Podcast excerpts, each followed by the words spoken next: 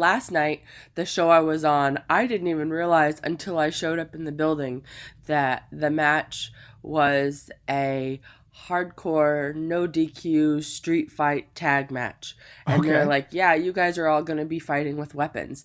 And it was a very long match with a commercial break in the middle. Yeah. Because normally you don't always have a, like a break spot through. So you're like you have this much time before the break, then you have a break. So you have to keep fighting Yeah. because there's obviously a live crowd, but don't do anything too exciting that television would miss. And then you have this much time after the break, and then you're going to have all these other people doing run ins. So we need to know their cues so we can send them out to do their little bits in it. And it's just, it's, uh, it's chaos, but Yeah. so fun though. I mean, that's, I think, why I love it. That like adrenaline rush of, all right, we're going out there. Anything can happen now. That was professional wrestler Sarah States, better known as Freya the Slaya.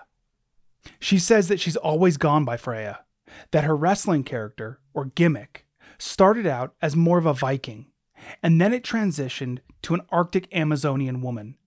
Tall, strong, and assertive. The Queen of the North. And it all started in Palmer, Alaska. She's from Fairbanks, so she would have to drive six hours to Palmer to do shows in places like train depots. The shows were small, like the Alaska wrestling scene at the time, and more often than not, they were performing in front of families. It was fun, an entertaining hobby, while Freya was also working as a middle school teacher. She loved teaching, but she encountered too many roadblocks in her work. Resources were always limited, and her empathic nature predisposed her to wanting to do more for her students. Years of this took its toll on her mental health, until one day she decided to quit her job, sell her house, and move to the States. There, she threw her whole self into becoming a pro wrestler. She says that more and more, she's becoming her character, that her full time job is being Freya the Slaya, even outside the ring. She's training, doing interviews, working on her merch store, making social media posts. She's on Cameo. And this personality swap, it's in her benefit. When she's in the ring, for example, and she's on live TV, where so much of the performance is improvisational, it's easier to react naturally to the violent soap opera happening all around her. That's what continues to draw her to pro wrestling the physical and emotional roller coaster of it all, and how it affects its audience. That when it's done successfully and powerfully, you can see it take people away from their everyday troubles and immerse them into this fantastical world of wrestling. So here she is, Freya the Slaya. Welcome to Chattermarks. a podcast of the Anchorage Museum. Dedicated to exploring Alaska and the circumpolar north. through the creative and critical thinking of ideas. Past, present, and, and future. future. My name is Cody Liska, and I'll be your host.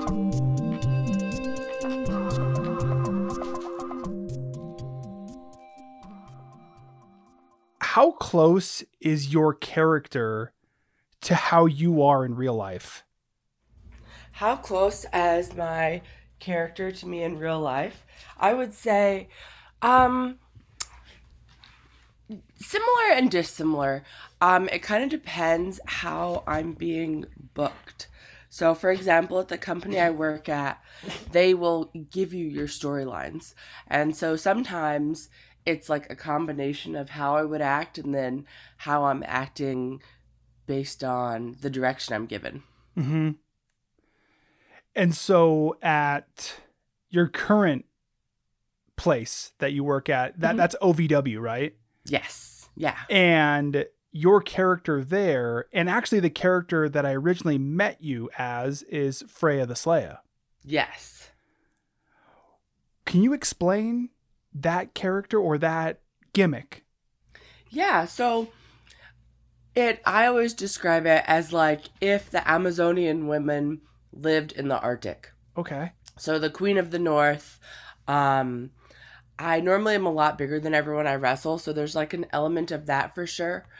Um more more like the silent type. Like a lot of people come in and like run their mouth a lot, but more like calculated and like assertive, I suppose. Like physically asserting my dominance as opposed to verbally doing it, if that makes any sense. Yeah, yeah, kind of being a presence rather than um I don't know, like you said running your mouth. yeah, exactly. That's interesting because it seems like and, and my knowledge of pro wrestling is pretty limited, but my knowledge of it is that there's a lot of like uh, theatrics involved and there's a lot of talking. And so for you to take on this character that's maybe this silent, strong type, Mhm. that's so much different. Yeah, definitely. And I mean, sure, there is an element of having to talk, but I work with certain people who never stop talking. You know what I mean? and so Okay. I guess you just want to put your own spin on things, right? If everyone was the same, the show would be very boring. And so you do have to talk because, I mean, a lot of the stories we do um, don't even happen in the ring. Like, we'll film vignettes um, other places around town. And so you definitely have to talk, but I would say that's not the basis of my character. Yeah. And how did you decide on your character? I guess it was kind of a natural progression. It's like you have this idea, but when you're really new to wrestling, you really don't necessarily know what works. Okay. And so you kind of like try certain things and see what works, and then eventually work toward this. You know, work toward being the most genuine version of yourself. mm-hmm. So you feel like Freya is closer to you.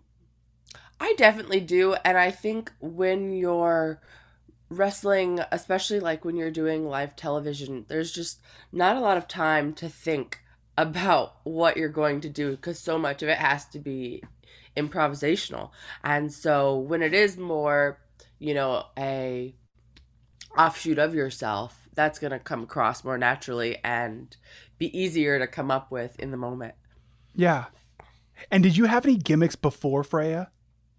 No, I've always gone by Freya, but it's just been like I guess I started out kind of more like a Viking, Okay. and then it kind of made this transition to more like Arctic Amazon badass. That's so great. You know, what this is kind of reminding me of is I watch a lot of superhero movies. Hmm, and yeah. in superhero movies, you know, you have usually the first movie is like the origin story, you know, and let's say Spider-Man for example, and his costume isn't there yet. His costume isn't, you know, what we recognize as Spider-Man. I wonder what was the progression of your costume? Oh gosh, yeah, that's actually a very good point that I never thought of. But I definitely started out just kind of like piecemealing things together, right? Yeah. Um, like just buying pre-made items that weren't even necessarily for wrestling because I was living in Alaska at the time, and so your resources are a little more limited. And then I started sewing my own, which worked also pretty well for a while, and then now I work with a whole bunch of gear makers where all they do is sew wrestling gear. And so I I like have a custom boot maker I work through and so now it's it's much different. Like I, I know kind of the look I like, I know what style works and you're right though, I, I didn't think of that. It's it's a lot like Spider Man in those movies. yeah, now you have your Tony Stark designed costume. Exactly. Okay, so you're originally from Alaska. You're originally from Fairbanks, right? yes. Is that where you got into wrestling? Yeah, um I did. It was uh well, yes and no, I suppose. Okay. I kind of got into it in Fairbanks, but there really wasn't wrestling there. Like the women's wrestling stuff we did was more theatrical wrestling as opposed to real professional wrestling. Um, and so I was going down to Palmer uh, actually because that was like the only place that was putting on actual wrestling shows. Hmm. Like, because wrestling is so odd in that you have to learn all of the move sets because you actually don't practice or anything before you go out there. You just know that the person you're getting in there with you is trained and knows how to do everything the same way as you. yeah. And so I was going down to Palmer and training with um, the guys there. And then they were flying in people from California and different places to put on like seminars and stuff Mhm. to help us because th- at the time there was no professional wrestling school anywhere in Alaska. Can you get more into that? You know, what did it look like wrestling in Palmer? Um, so it would it's uh they would call it more like backyard wrestling because normally if you don't have a school you're going through, it's a little more like underground, smaller venues. Um, but yeah, I would drive you know six hours to Palmer and we would do shows in like the train depot there. A lot of these were like family shows, but it was all very independent, like Mhm. very small scale. Um, but honestly, I think that really does help you performance wise because if you can draw in an audience, a very, very small audience, that's actually much harder than working in front of a giant audience. Yeah, okay. Yeah, and I feel like in those situations, it has a tendency to weed out the people that maybe aren't meant for it. So if, you know, you're in Palmer, you're learning how to professionally wrestle, and maybe the crowd is a little smaller, but maybe that doesn't matter as much as, you know, you learning the craft. Yeah, definitely. Um, and then just also getting comfortable doing it. But yes, the small crowd, even now, it's always harder to wrestle for fewer people because you, you really hear when what you're doing is not getting a good reaction. Mhm. Because the main thing in wrestling is you always want to connect with your audience. You're taking them on an emotional journey, right? And it's a lot easier when you've got 400 people as opposed to 40. Yeah. So with that, with kind of crowd work, I guess is what you would call it, Mhm. when you're in the ring and you're really trying to pump up the crowd, are you looking toward any specific people, you know, to like really feed off of? You know, you can tell that they're really into it. Yeah, so that's that's actually the funny thing that's different a little bit about what I do now. Okay. Um so in general, yes. In general in wrestling, you do want to normally find someone in the crowd and if they're reacting to you, you can kind of like play with them. If Mhm. you're the bad guy, maybe you taunt them a little extra. But if you're you know, if you're that character that is getting sympathy because they're getting beat up, but they're gonna have this epic comeback a little later, you know what I mean? Yeah. You sometimes will be like reaching out to them while you're getting beat up and like making that eye contact. oh, that's great. But the funny thing now is the wrestling that I do is all for television primarily. hmm And so you're always wrestling toward cameras. Okay. And so the cameras are not, there's normally not crowd in front of the cameras. The crowd's behind you because now you're wrestling for an even bigger audience, which is the television audience. yeah. And so it's it feels funny once you go from non-televised wrestling because you're so used to doing everything to the crowd, but if you're doing that, your back's to the main cameras. And so now you're doing all of that same stuff, but toward the different roving cams and then hard camera setup instead of to the crowd. I wonder how long it took you to get used to that. Oh, that was hard. Okay. That was very hard. um and it's also just hard when you're wrestling knowing which moves to do toward which camera to have them come across the best. yeah. And so, I guess the way a ring's normally set up, right? You've got a hard camera in front, like one stationary camera, and then normally on the two sides there's roving cameras. And Mhm. so certain moves are going to look good depending which way you do it. And so you wouldn't shoot someone off the ropes towards the hard camera because then the move would you'd have your back to it. yeah. And so little things like that while you're in the ring, you're also thinking of while you're doing all of this. and is it just trial and error or are you being coached? Oh, being coached. So the Okay, company I okay. currently work for, um, it's run by Al Snow, who is in WWF, ECW, and so he'll do television review with us after shows every every Wednesday. We watch the product with him, and he'll critique your matches, Okay. either your work or which way you're going, and then we also have agents who help you put together your match. Okay. And when did you join OVW? I've been here about two years. And like you mentioned, or like we've been talking about, one of the unique things about OVW is these weekly live television shows. You know, I guess we kind of got into it a little bit with the cameras, but I think there's an element of doing something live that's so different than doing something that's taped. Yes.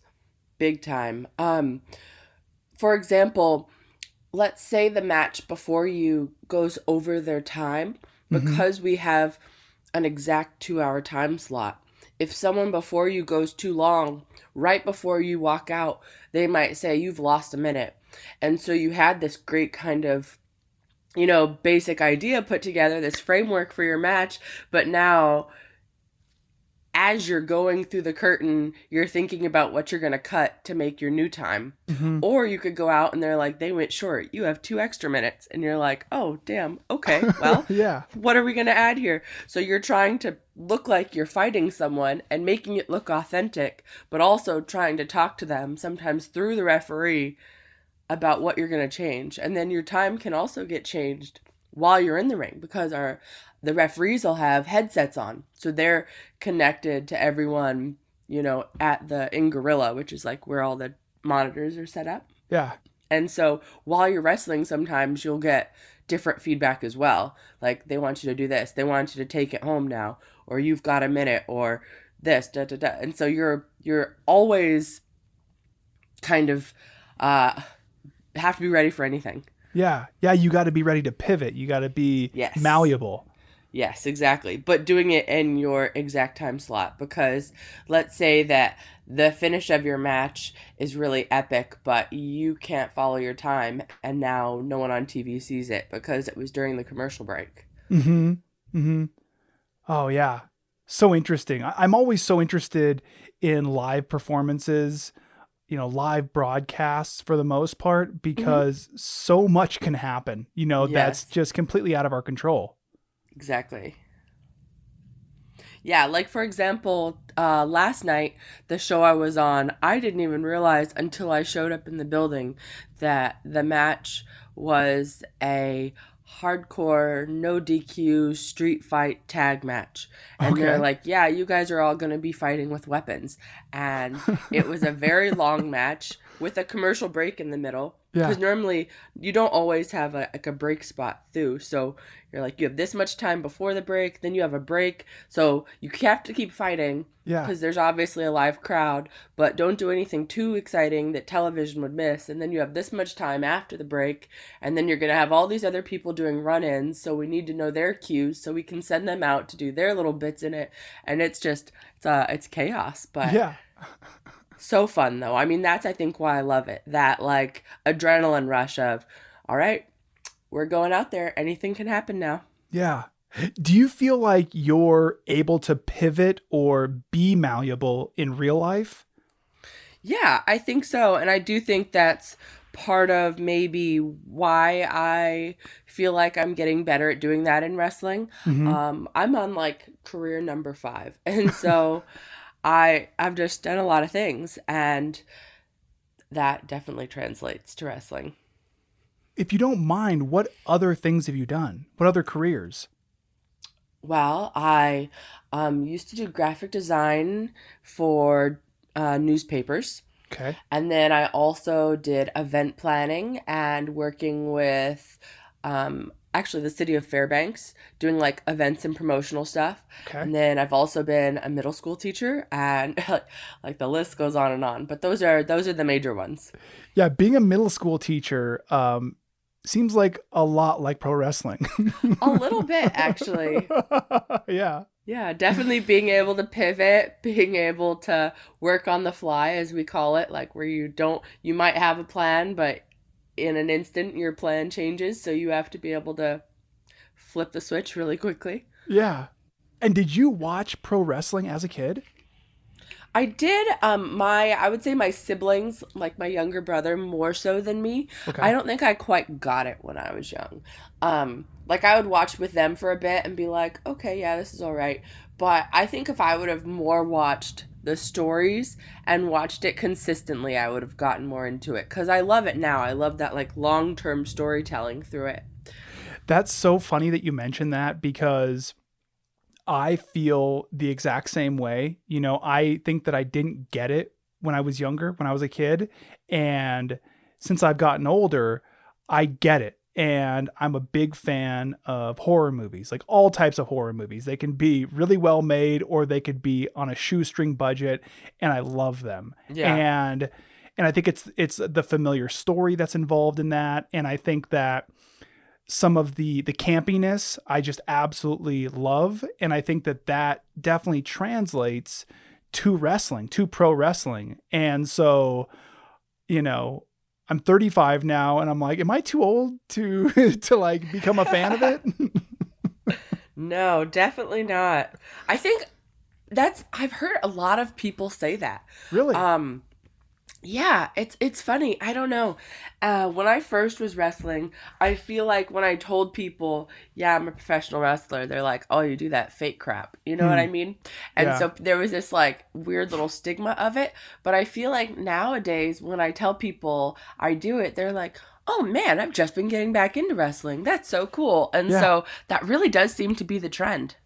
Totally. Yeah. I think that it's it's a funny thing to say and it's also a funny thing to think, but I think maybe the the idea behind pro wrestling might have been just a little bit too smart for some people, including myself when I was younger. And then now I get it and I'm like, "Oh, that's awesome."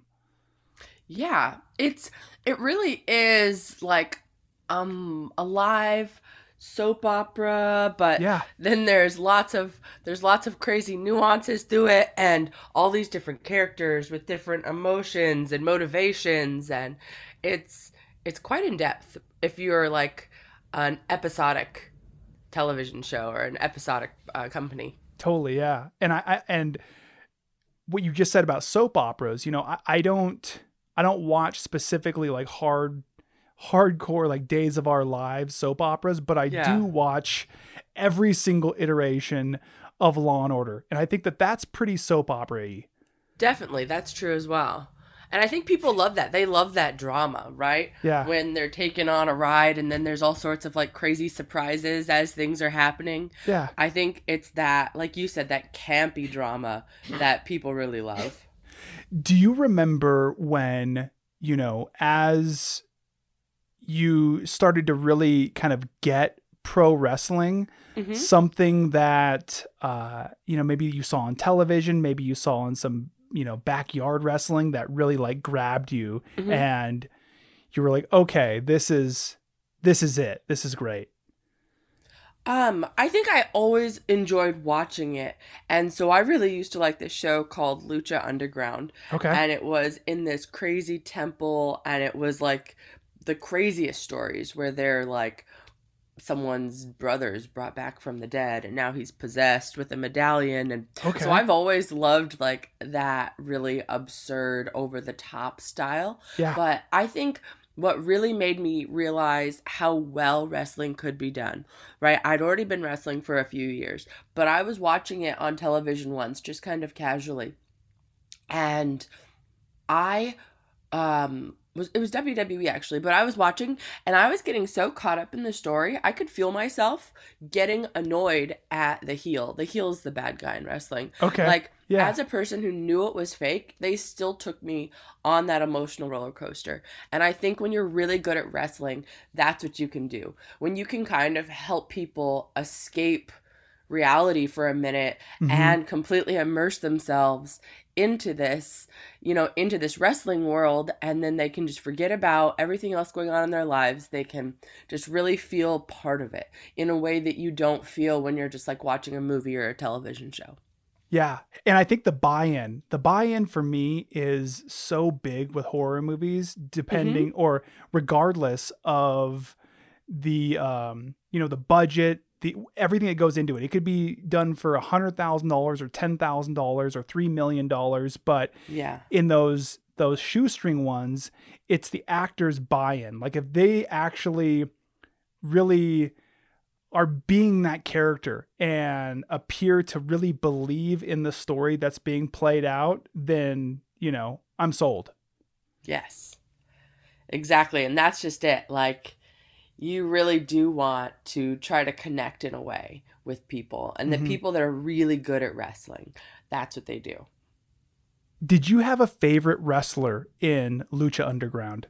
Oh gosh.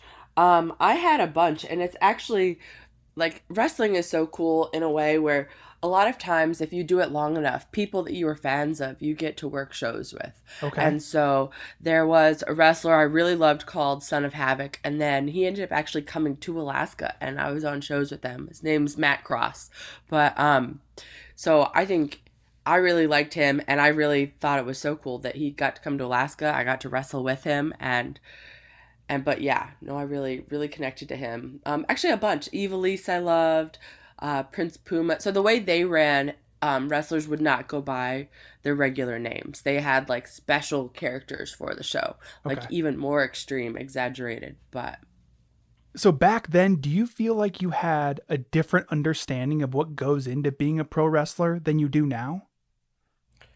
yes, I think um, I at that time I don't think I I realized everything that goes into it when it's televised. Okay. Like live television wrestling, I only started doing when I came to OVW. Mhm. Um, I had, well, I guess I had dabbled in it because I had done extra work for AEW, but I definitely was not as good at it. I remember getting a critique there like, hey, you did that really well, but if you would have turned your head 45 degrees and found a camera as you did it, it would have Mhm. been perfect. Okay. You know what I mean? yeah. And so I definitely did not realize all that goes into that until I got to OVW.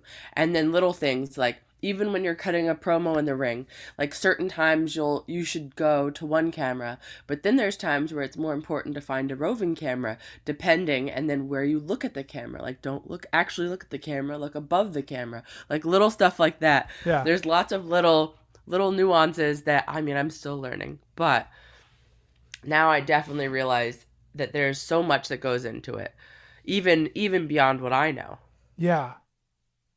And in your experience, what kind of person is drawn to being a pro wrestler? That's really interesting, actually, because um, so Al, our boss, actually talked about this. We just had this uh, docu series come out on Netflix, and he really addresses this.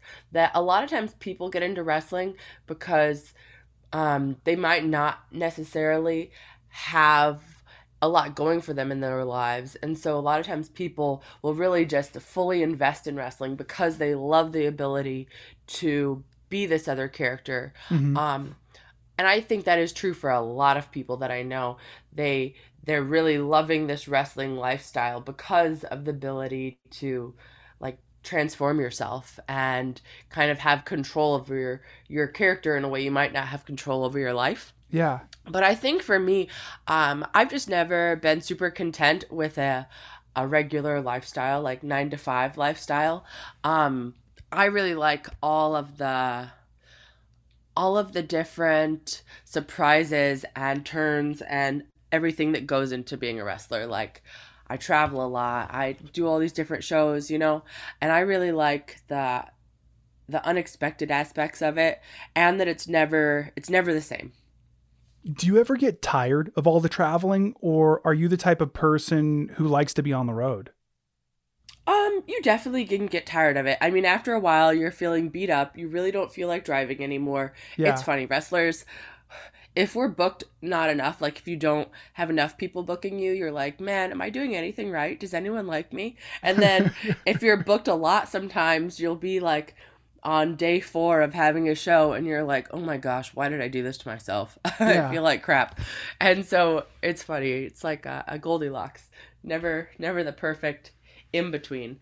But um I mean, but I really do love traveling, but are there times that you're like, man, I could really just go for my bed right now? So just a second ago, you said, you know, am I doing anything right? Which reminds me so much of artists. You know, when I talk to artists or musicians or really anybody involved in any form of artistic expression, which I truly believe pro wrestling is, how do you get yourself out of that self doubt? It's tricky. I think, yeah. Well, one thing, you don't read the comments on YouTube. Avoid that. you know, um, Yeah. That is hard because, especially wrestling fans, I think, um, because it's a smaller fan base than like movies and stuff, they feel like a lot of ownership over wrestling. And so in the comments, people like, people have said the worst things that anyone has ever said about me in my life in wrestling comments. Like they will just shit on everything you've ever done, how horrible you are. But you really can't go with that. You really, it's better to go with, okay, when you're out there, are you getting a good reaction? Yeah. Like you can tell if you're out in the ring and the crowd goes mild. You know what I mean? And Yeah. nobody cares. But if you go out there and you're getting your name chanted and you're getting a good reaction on everything you've done, um, then it's like, okay, wait, no, I am doing a good job. Yeah, totally. Yeah. And I think that um, you know, everybody's a critic. Ugh. Are you ever able to look at some of, you know, your negative comments and just kind of laugh at them? Oh yeah. Um it they affect me a lot less than they did when I was first starting out. Um I had this really amazing opportunity like 2 years into wrestling to wrestle at the NWA, um one of the oldest companies in America, Yeah. and I was let me tell you not ready. But it was like well, you know, like how often do you get this opportunity? I'm just going to go for it. And then they had put it on YouTube and I I just had known I didn't do very well, and I was really not looking forward to seeing it. And I remember talking to my mom, and she's like, "At least probably not that many people will see it, right?" And I was like, "Mom, fifty thousand people have watched it today," and she's like, "Oh, never mind." and those comments were like, "She wrestles like Shrek. She uh, looks like a man. She does." Oh, it was just like really, really, truly terrible. Like Yeah. does she even know how to walk? I blah blah blah. It, was, I mean, awful, awful things. And I remember being like, oh my god, I I just should quit wrestling. Like, why am I even doing this? And then. Uh, nowadays, though, I can look at them and be like, "Oh my gosh, you guys are just trolls." You know what I mean? yeah. you just totally. want you. It's like nowadays, I feel like on social media, sometimes in the comments, people are just trying to one up each other with how horrendous they can be, and Mhm. there's no truth to it.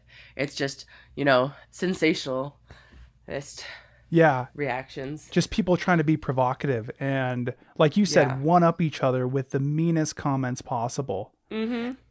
What's interesting is I wonder how often those people um, are like that in real life, you know, face to face with another human being.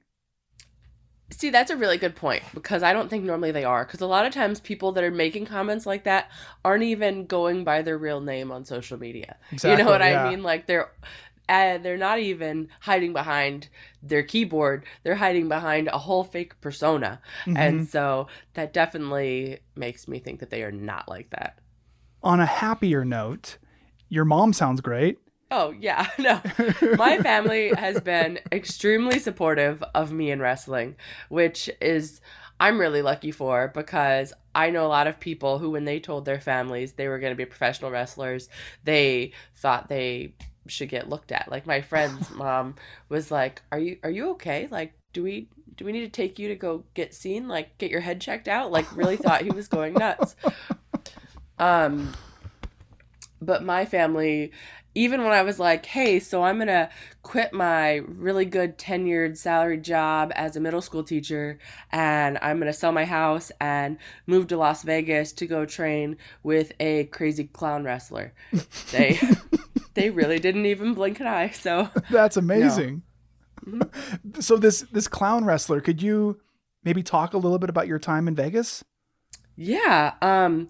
So the trainer, the main trainer I was working under, his name is Sinn Bodhi right now. He used to go by the name Kizarny at WWE. He um he works at Future Stars of Wrestling and he is just amazing in the ring. Like but he is definitely he is a psycho clown. Like he's very into that like carnival scene of people who do like bizarre theater kind of things. Yeah. So he does that and professional wrestling.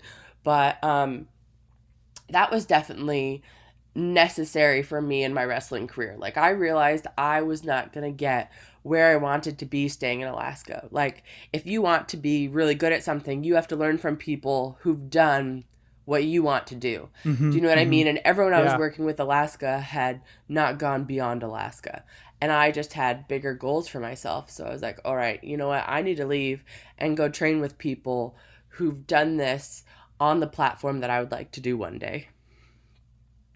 And it was hard, let me tell you. It was very, very difficult. Yeah, talk a little bit more about that. You know, what kinds of things did you learn? What kind of experiences did you have there? Well, wrestling's uh, also a little bit funny because even though we're all doing the same things, there's also flavors of ice cream where certain schools will like want you to learn things a certain way. But I had to relearn almost everything I had thought I knew. Like even just simple stuff like how to run the ropes. They're like actually your your footwork's funny, so you need to do this. Your you need to grab the ropes different. You need to do all your strikes different. Like everything different. And so I was training 5 days a week um getting real beat up but learning so so much Yeah. and and then there's just even learning you're wrestling with different people who are better than you also. And so that's a whole different thing. Mhm. and so yeah that was uh definitely challenging but i mean i definitely wouldn't be where i am now without those experiences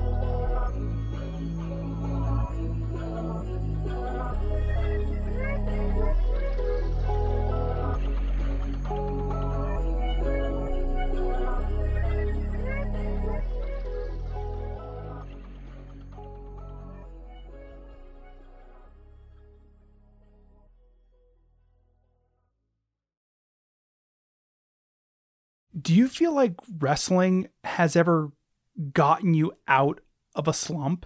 Oh, certainly. Yeah. I mean, that is. I mean, on, on one hand, that can be like a difficult aspect of wrestling, but that's also kind of the beauty of it. You mm-hmm. could be having the worst day, and you go out there and you have to just forget about all that because at the end, you know, people paid to come see the show. Mhm. They don't really care if you had a horrible day and just got into a fight with your boyfriend or something. Like, that doesn't matter to them.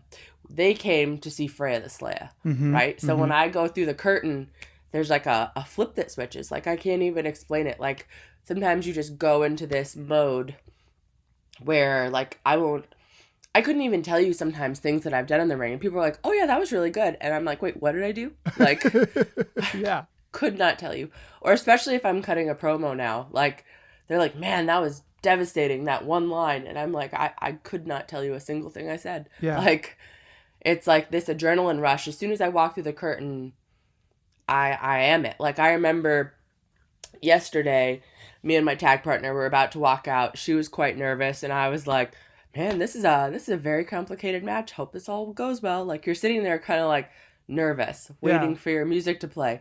But then as soon as you go through, like my nerves are completely gone. Mm-hmm. Mm-hmm. Because you're in it. Yeah.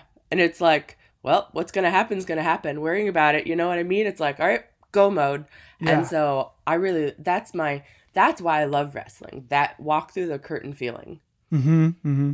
I like that. The walk through the curtain feeling. Yeah. There's like nothing that beats that adrenaline rush of hearing people screaming for you, knowing that, you know, you might have had this great plan, but it might all completely go to shit and you're going to have to completely change things. Yeah. you know every you know half the things you're gonna do are gonna hurt really bad and then but it's like all of this together it's just like well let's let's go make it happen What move do you think hurts the most? ooh Good question. Um so it's really funny in wrestling. A lot of times you'll call moves like like you'll suggest them for the match and it will Mhm. hurt you worse than the other person. Okay. And so okay. for a long time I was doing this move, a leg drop, you know, like a Hulk Hogan leg drop, Yeah. but I would do it from the top rope. Okay. And I am not small, so jumping off the very top and landing in a seated position um, was really destroying my spine. So I had to stop doing it. But that one, that one definitely hurts. Not a fan of that. Um, what else hurts? Oh, I really don't like taking neck breakers. Any move where someone has my head and is using their body weight to pull me down, not a big fan of that because you have to be perfectly timed. You have to land at the exact same time for that to not hurt. Yeah. Otherwise, your head's just kind of like jerked awkwardly. So I've never liked taking neck breakers. Yeah. You know, something I keep thinking about is how you went from like a traditional job, hmm you know, to pro wrestling. And I wonder if there was a point where, you know, you're dabbling in wrestling, you're uh, working this stable job, and you get to a point where you're like, you know what? I'm going to throw my whole self into wrestling. Yeah, I mean, I guess I was just realizing you can't wrestle forever, like physically. The body, like some people can wrestle into their 60s. There are certainly people doing it today, but most people, you have a finite time where you are physically able to wrestle. Mm-hmm. Uh, You can always go back to being a teacher. Do you know what I mean? So I was like, Mhm. you know what? If I'm going to do it, now's the time. I've got to just throw all throw everything into this if I'm going mm-hmm. to. Like also if I didn't fully commit and try, would I regret it and later in life be like, "Man, I wish I would have or what could have happened?" Yeah. And I was like, "I'm never going to live having those kind of doubts. I'm just going to go do it." Do you think that that mentality comes from your parents, maybe someone in your family, maybe a close friend? Because there are a lot of people out there who will look at a situation like that, you know, having regrets in the future and really not take heed to it. You know, they choose the safe route. You know, I don't know. Maybe it is my family. Um, I know my dad has done a lot of different things in life. Like he's always owned businesses, but he's owned multiple businesses. Like he'll change on a dime. Okay. And my mom always used to joke, like they're not together, but she always used to joke if my dad told her he was going to start selling rocks, that she'd be like, oh, yeah, you'll probably be quite good at that. Um, really? Okay. yeah. But he's just like always been able to switch on a dime and do all these different things. Like, oh, I'm to own a recording studio. Yeah. Oh, actually, now I'm to do advertising. No, now I'm to sell vintage electronic equipment in to people in Japan. You know what I mean? Just like different, very random things. Yeah. And so I never really thought about that, but I'm I think you're absolutely right. I bet that was like, oh no, that's not that crazy to switch your career completely and do something different. Yeah, I mean, and even what your dad does or or did sounds a lot like being a good salesman. And and I feel like there is crossover there with pro wrestling, you know, because you are selling your brand. Yes, and I am my brand. And so you're right. Even though I do primarily work for OVW, we do television mostly on Thursdays. And so if I want to get booked other places, you have to put yourself out there. Like you have to be on social media.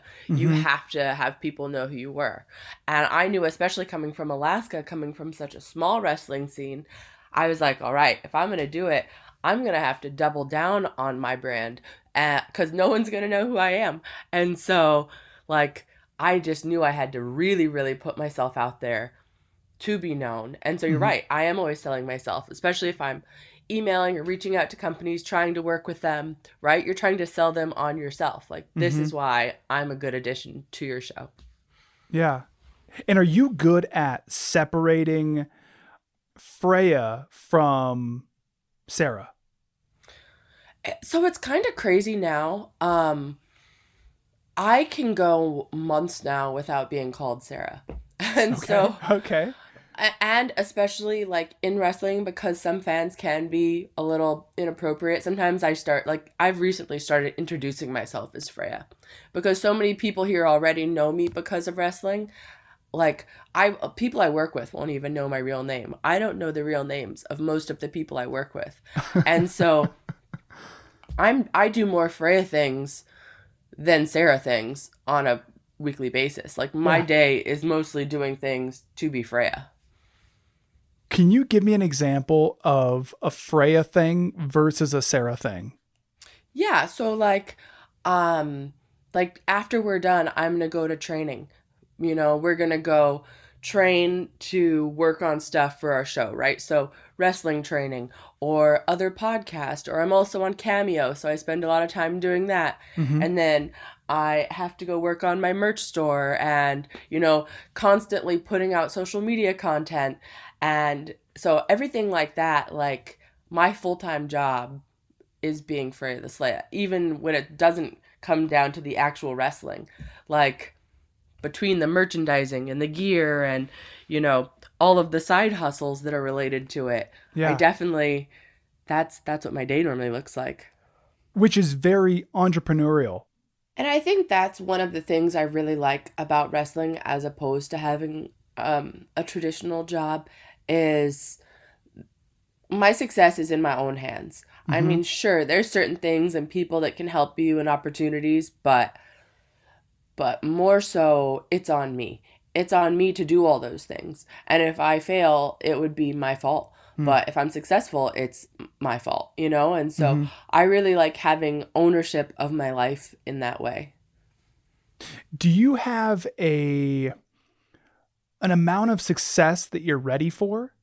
An amount of success that you're comfortable with? You know, that's really hard to say. Um I I I thought I would be very good at wrestling, but I was also I had very small goals. Like at the longer I wrestled, the different my goals look. Mm, okay. right? Um, and so like I remember I was very content to wrestle for a major television company once. You know what I mean? Like going Mhm. as an extra once. I was very happy just to do that. And then it was like, no, now I want to do this.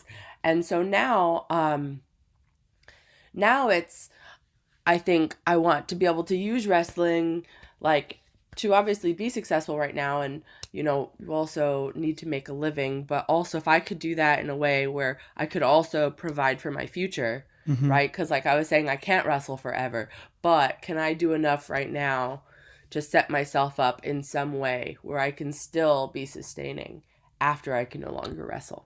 And so i guess that's what i'm looking at now.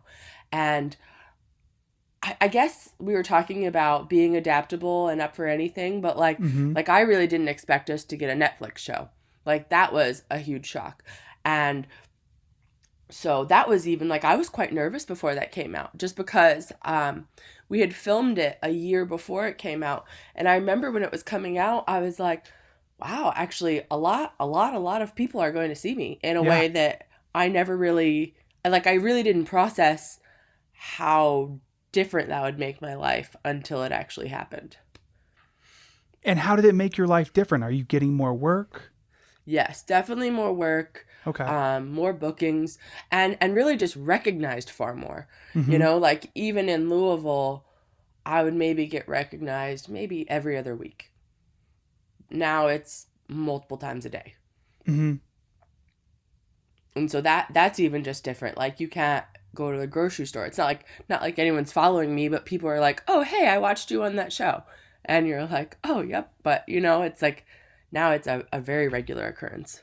Yeah. And earlier, you were talking about setting yourself up for success, you know, because in your mind, you can't wrestle forever, you know, bodies Mhm. deteriorate, things like that. What does it look like in your mind to set yourself up for future success?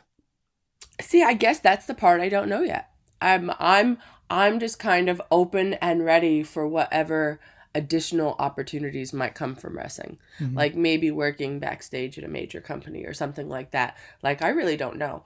I just know that I've got to be ready for the opportunity when it does come. Yeah. Yeah. Do you see yourself being able to wrestle into your 60s? Ooh, I, I don't know. I really hope so. There were um gosh, there were these women in WWE who wrestled into their 70s. Okay. And it was amazing. And there's actually people in AEW right now um well, yeah, and including my boss actually. People always talk. They look at him and they're like, "Oh my gosh, he looks amazing." Like my boss Mhm. is 60 and he still gets out there and wrestles. And so, I really hope I can. I mean, I really do love wrestling.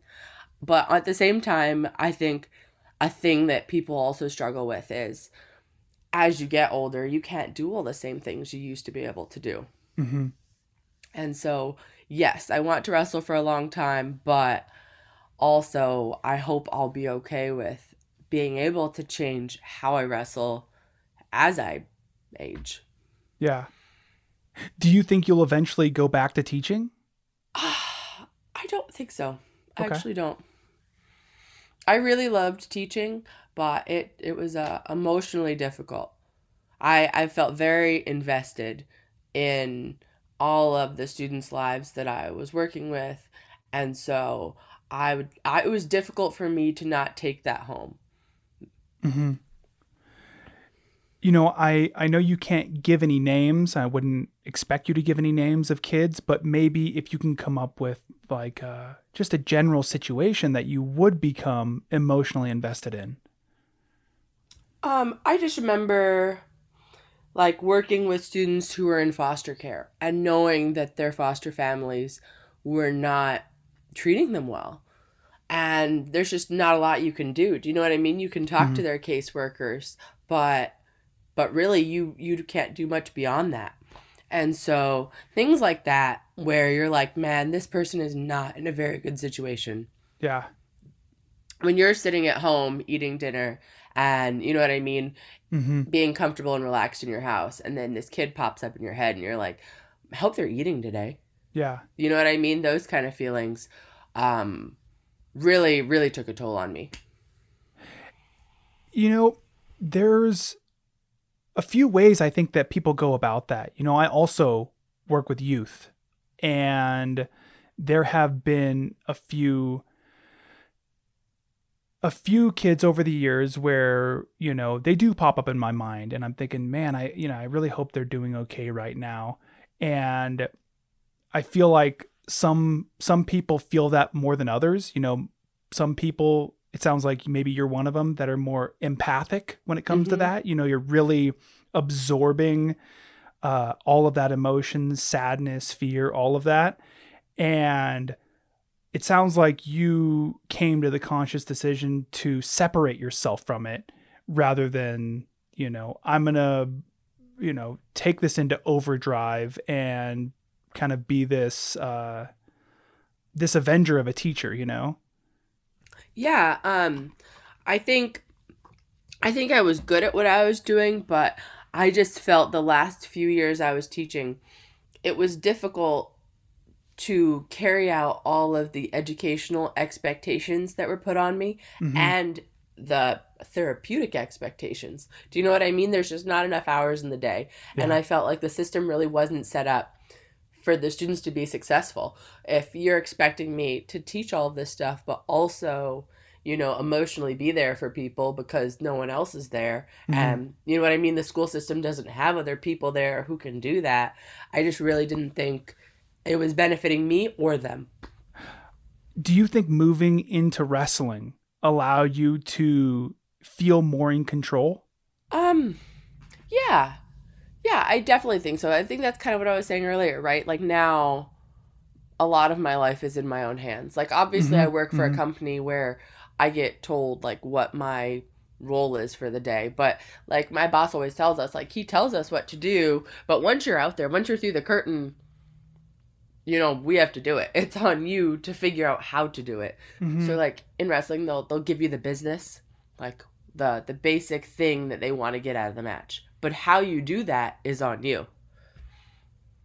you know you've spent time at a lot of wrestling organizations you know some of the Mhm. ones that i found online were coastal championship wrestling in florida Wrestle Pro in Alaska Mhm. and Pro Wrestling Express in Pennsylvania. Is it normal in pro wrestling to move around so much? Yes. Okay.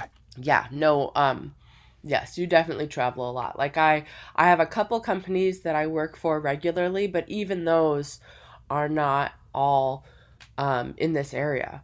Um no we we travel a lot. Like next month i was looking at my calendar for november and i was like wow i'm gonna have a hectic one. Like next month i will be i we have a couple big shows in Kentucky, then I'll wrestle in Hawaii, then I'll wrestle in Las Vegas, then I'll wrestle in New Jersey, then I'm back in Kentucky, and then I'm in North Carolina. Okay. And so it's just it's gonna be a lot of flights, a lot of a lot of miles on the road.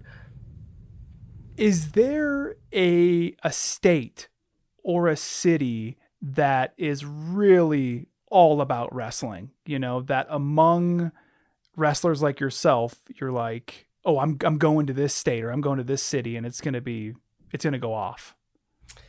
I think it's less the city and more the promotion. Okay. Like there are okay. definitely certain promotions people want to work for because they have great fans, great name value, um, good production, you know, like great advertising, but not necessarily cities. Okay. Um, there historically were like major wrestling cities. They used to call it like the territories, and there definitely were like the big cities that they would wrestle in. But Mhm. nowadays, even companies will hold events in different cities. Like you just brought up um, Coastal Championship Wrestling. Mhm. Like I've wrestled for that company in Orlando, Miami, um, Nashville, LA, you know, and Yeah. their fans follow them all those places because of the amazing job that company does.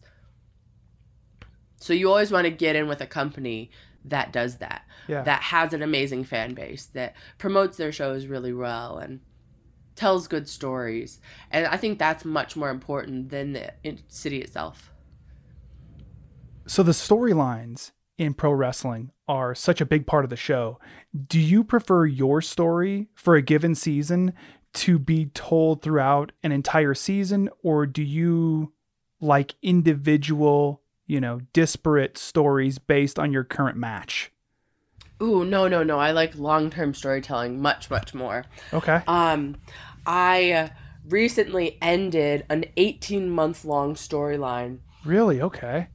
And it was even it was going so long everyone was kind of like is this going anywhere or is this just gonna fall flat and then Okay. the crescendo when it ended was so good and Yeah. the funny thing so it was the story i had pitched to my boss and he kind of put his own spin on it i was a, a heel i was the bad guy at the time and i was watching all of these male characters um have all these like women who would help them and they'd kind of be like their lackeys and they would treat them really really bad and that got them a lot of heat Okay. heat in wrestling is like when you can make the crowd dislike you Okay. when you have heat you're doing your job you are so hated that you're making whoever you're working with you're making whoever these good characters are be even more liked right Yeah. like you work you walk out there and you are getting booed out the building like i remember when i couldn't walk to my car without kids following me and yelling at me right and so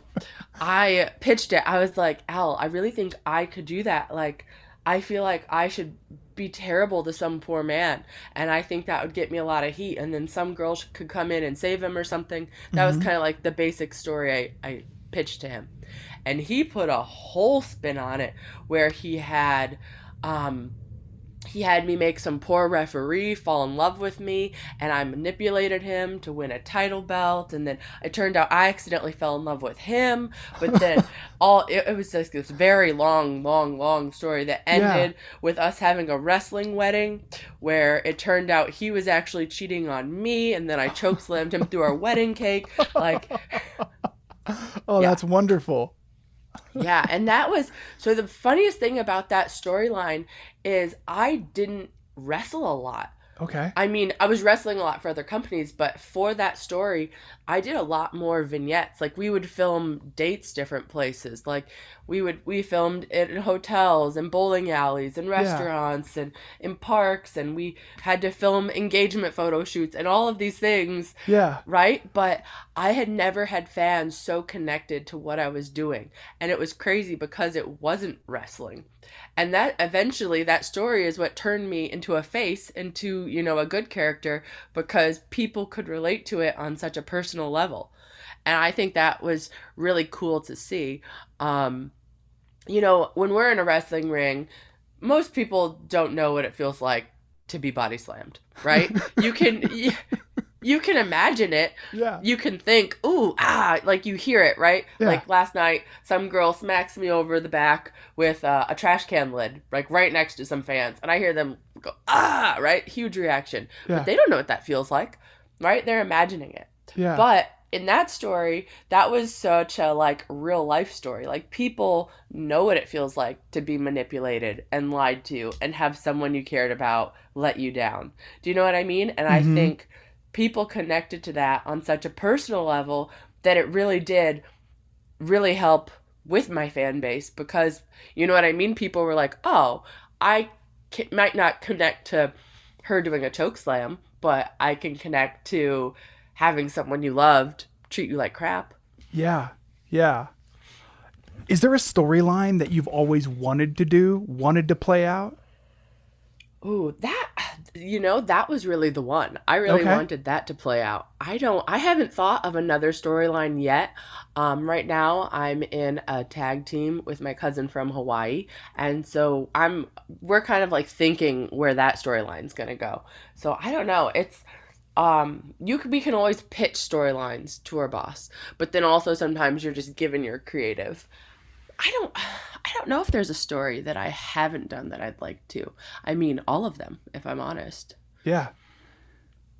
Do you have an idea book or a journal where you write these things down? You know, you keep track of your ideas.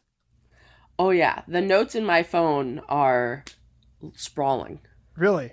Yeah, no, especially even like promo stuff. Like I'll be lying in bed and think of a really good line and I'm like, "Oh, oh yeah, that's good. Save that."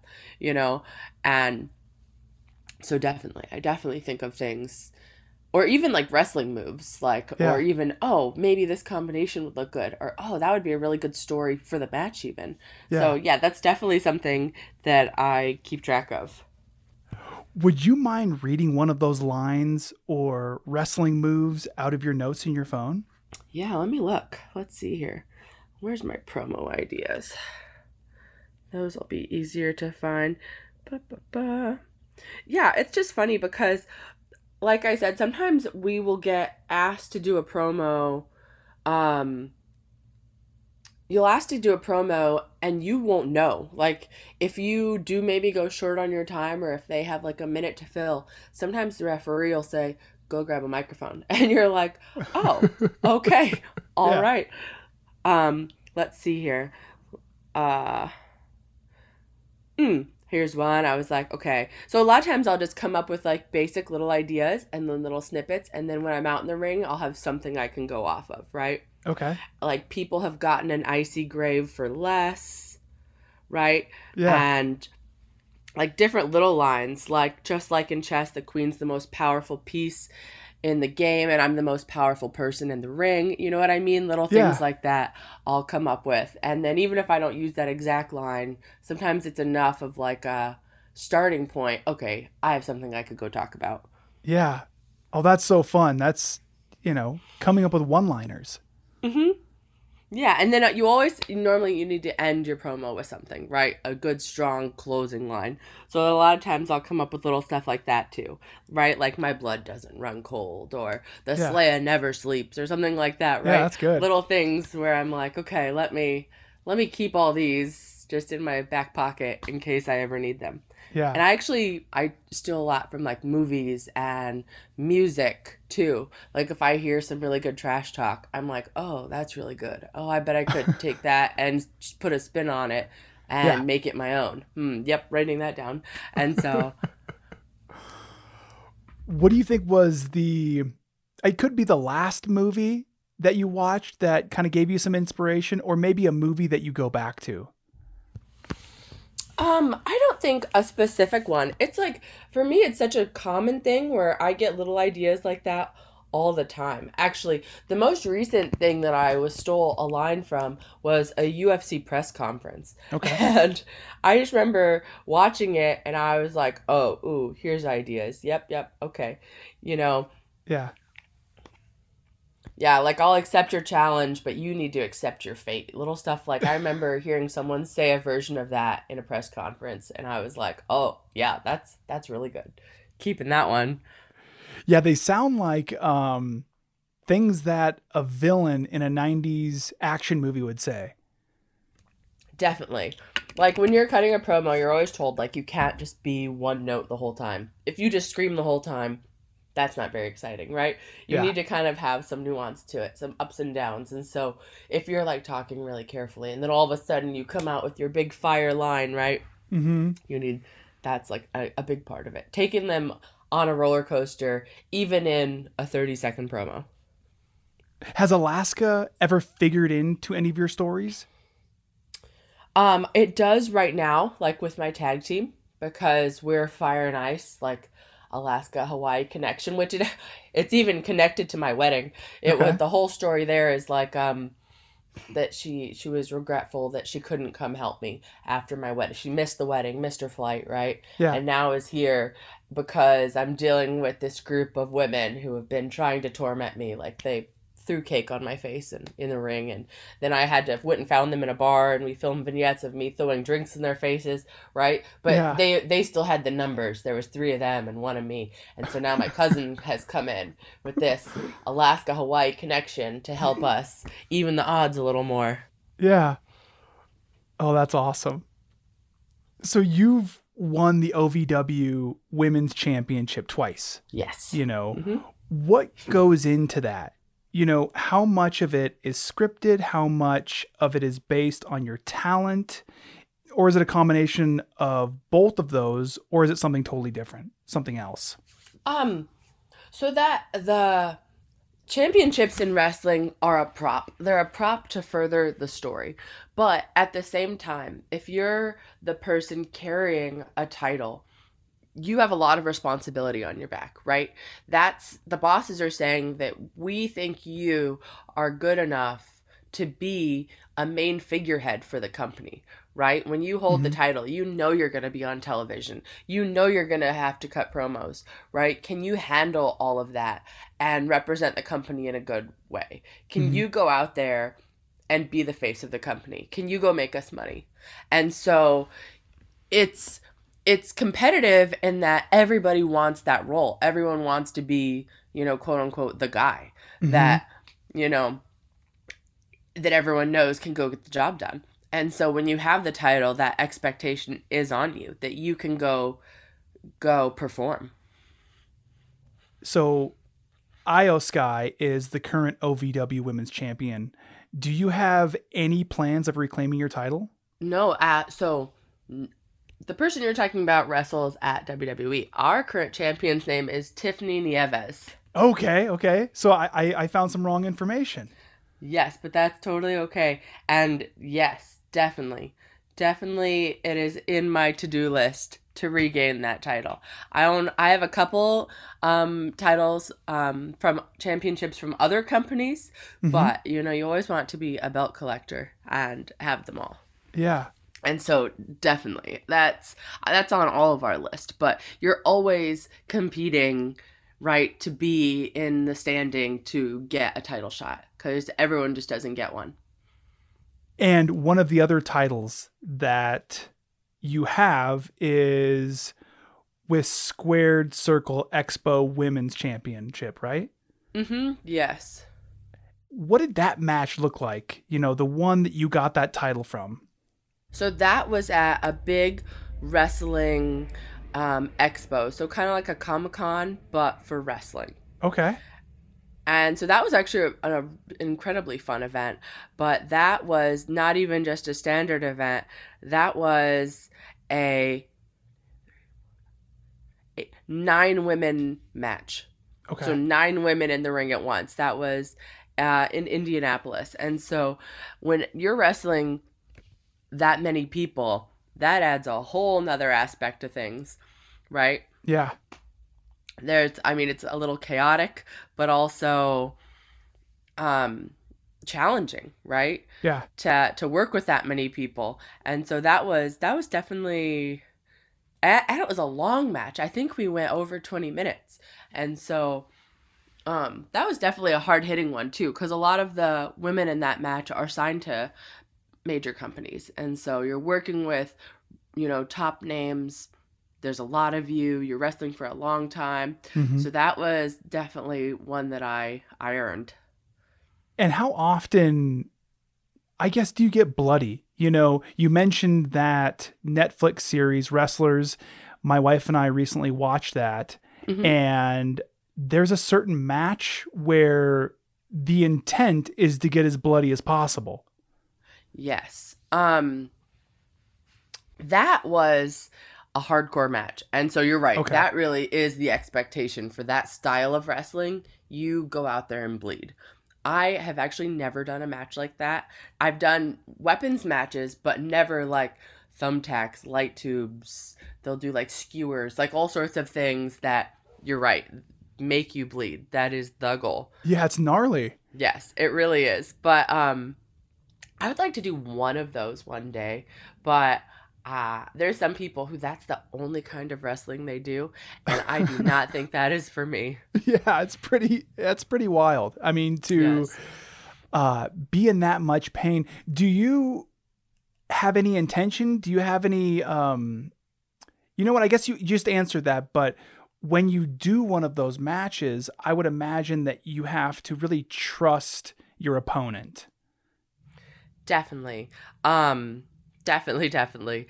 I I have a couple friends who do those kind of matches regularly and Mhm. I've told them that I would do that with them. Okay. Right? Like, oh, I would work you in a match like that. Would I work everybody in a match like that? No way. But yeah, you're absolutely right. I would only do that with very few certain select people. And are there any weapons that you wouldn't do? Um, I don't think I would do light tubes. Okay. They explode and you get little shards of glass in your hands. Not, uh, I would do that before I would do a pizza cutter. People sometimes just pizza roll each other across the top of the forehead. I think oh my gosh. nuts. I'm not for that. Mm, you know what? I would do light tubes also before I would do shark teeth. People will like glue them to a bat and then hit each other with them. Oh. But shark teeth are ribbed, so they like catch your skin and rip it. Yeah. I, I'm really not for that. I would do like a bat covered in thumbtacks. That'd be okay. But but not shark teeth. do you have a person or a favorite person to fight against at OVW or maybe just in general?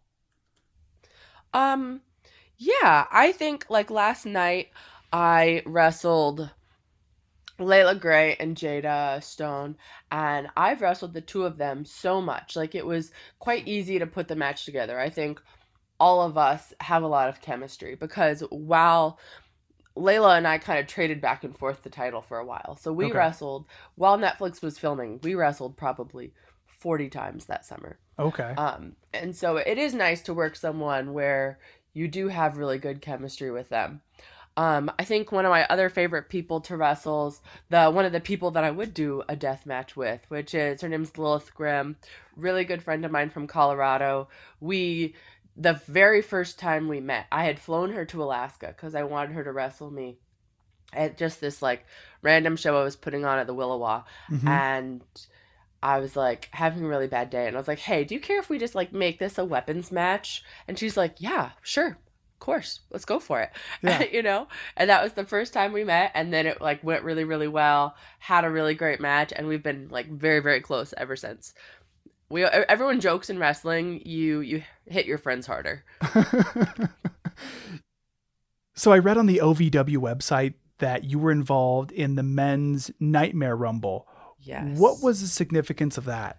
Well, that was the first time at OVW that a woman had ever been in the men's rumble. So that was really cool. Other Okay. companies have done that, but I was the first woman to um because I am so tall, you know, I it was more believable, I think, you know, to have me in there with the guys. Mhm. And so that was really cool. And it was just a shock to the crowd because, you know, they know some companies will do intergender wrestling and I've done quite a bit of it, but um OVW does not. Our our boss does not like it. And so the fact that he put me in there to do that was pretty cool. And the reaction from the fans was amazing that day. hmm Something I've been thinking about, you know, since earlier when we were talking about you making this jump from being a middle school teacher to being a pro wrestler is, you know, the position that you're in now, I think also helps kids, you know, also gives them an outlet. And I wonder what you think about that. I think that's true. Um it's definitely like like I that's one of the reasons now I've actually really enjoyed being a face is being able to be more inspirational to kids. Mhm. Like you really can go out there and doing anything. You know what I mean? And being a good role model in that way, I think is really cool. Like like I got to meet some fans last night who had made signs for me and my tag partner and they made a Freya the Slaya fan club. Mhm. And that's like so cool. You know what I mean? Where not only do people like watching you wrestle and they're fans of you, they they also feel so inspired by you that they, you know what I mean? Mhm. go out of their way to watch you and support you. And then their parents are telling like oh man you're just they think you're so cool and they just want to be as cool as you and they really wish that they had the confidence to go do that. And then you get to talk to them and be like you could go do that. Like i didn't always have the confidence to do that you know? And i really do love that aspect of wrestling Yeah.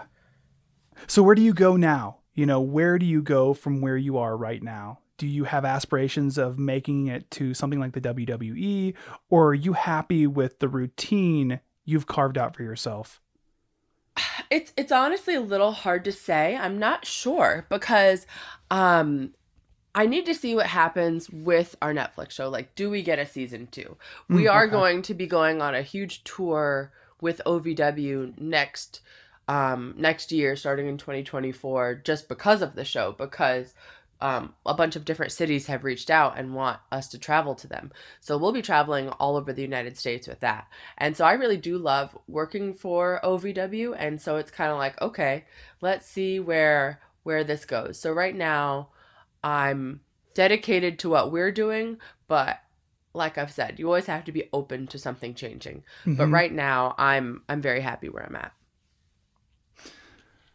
Well, Freya, those are all the questions I have for you. I want to let you know this has been a blast. Um, I'm a fan of you. I'm a fan of OVW. I'm a fan of wrestling now at 35 years old, you know? Which is awesome. yeah. Do you have anything else you'd like to add? No, uh, it's been really great talking to you. It's really cool to hear um, that it wasn't just um, something I was thinking about. That man, it really does seem like people can get into wrestling later in life and become fans, and so that's. Uh, you know the thing it's amazing when the thing that you love doing other people love as well you know like it's not just a hobby when people love your work you know like that's really cool Yeah. very blessed for that.